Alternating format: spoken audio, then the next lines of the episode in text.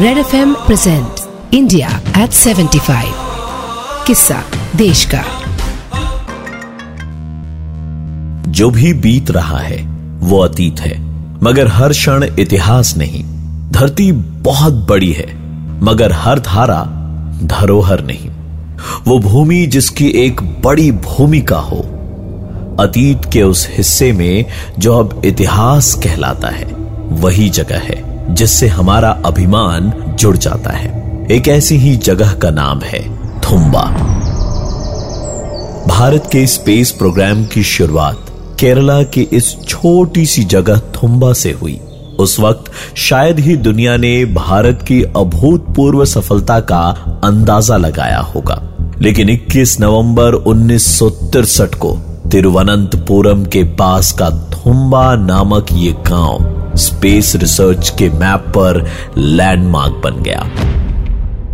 India 75 में आज बात इसी ज़मीन पर हुए। भारत के पहले रॉकेट लॉन्च की।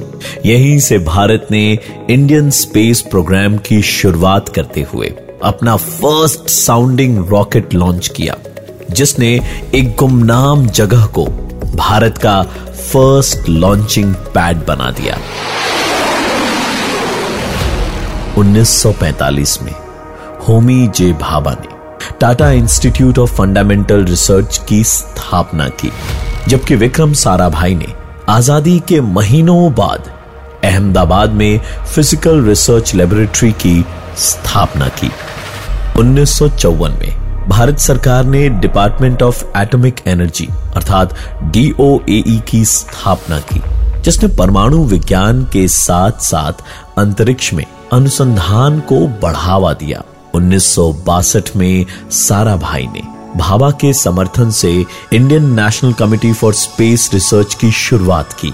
सारा भाई का ध्यान तुरंत ही थुम्बा की तरफ़ गया। वहाँ मैरी मैगडलिन को समर्पित एक चर्च था। चर्च पृथ्वी के चुंबकीय भूमध्य रेखा पर स्थित था। चुंबकीय भूमध्य रेखा एकमात्र ऐसा स्थान है, जहाँ इक्वेटोरियल इलेक्ट्रोजेट पाया जा सकता है। इसलिए सारा भाई की नज़र में थुम्बा भारत का पहला साउंडिंग रॉकेट लॉन्च करने के लिए सबसे सूटेबल जगह बन गई। सारा भाई और उनके साथी वैज्ञानिकों ने, जिसमें डॉक्टर एपीजे अब्दुल कलाम शामिल थे सभी ने साइट से काम करना शुरू कर दिया। बिशप का घर उनका ऑफ़िस बन गया। चर्च उनकी वर्कशॉप ट्रांसपोर्ट सुविधाओं और फंड्स की स्थिति ऐसी थी कि बैलगाड़ियों के साथ रॉकेट के पुर्जे लाने के लिए भी बाइसाइकिल्स का इस्तेमाल किया जाता था। रॉकेट की आपूर्ति नासा द्वारा की गई थी। एक नाइकी अपाचे रॉकेट वैज्ञानिकों और इंजीनियरों की कड़ी मेहनत उत्साह और क्षमता के साथ साथ सारा भाई के नेतृत्व ने स्पष्ट रूप से सभी कठिनाइयों को दूर करने में मदद की। छह महीने के कड़े संघर्ष के बाद 21 नवंबर उन्नीस को लॉन्च करने के लिए वो रॉकेट तैयार था। हालाँकि लॉन्च सुचारू रूप से नहीं चला। हाइड्रोलिक क्रेन ने एक लीक डेवलप कर लिया। और रॉकेट को बड़ी मुश्किल से मैनुअली पोजीशन में शिफ्ट करना पड़ा। लॉन्चर के रिमोट सेंसर में भी खराबी आ गई और इसे भी ठीक करना पड़ा। इतनी मेहनत से, जिस परीक्षा की पढ़ाई की हो और एन एग्ज़ाम टाइम पे आखिरी उत्तर लिखते वक्त इंक खत्म हो जाए। बस कुछ ऐसी ही सिचुएशन और दुविधा में थी पूरी टीम मगर स्टेक्स कहीं ज़्यादा बड़े थे। लेकिन उम्मीदों की रोशनी बुझने से पहले, सूर्यास्त से ठीक पहले, रॉकेट को आखिरकार लॉन्च कर ही दिया गया। समय था छह बजकर पच्चीस मिनट।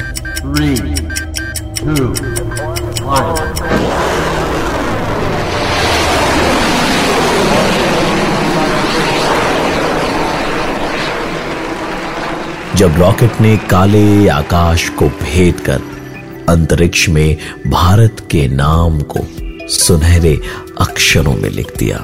लॉन्च साइट जिसका उसके बाद कई बार यूज़ किया गया। Thumba equatorial rocket launch station इस नाम से जाना जाने लगा और बाद में इसका नाम बदलकर उस व्यक्ति के नाम पर रखा गया, जिसने सही मायनों में उसे डिस्कवर किया था।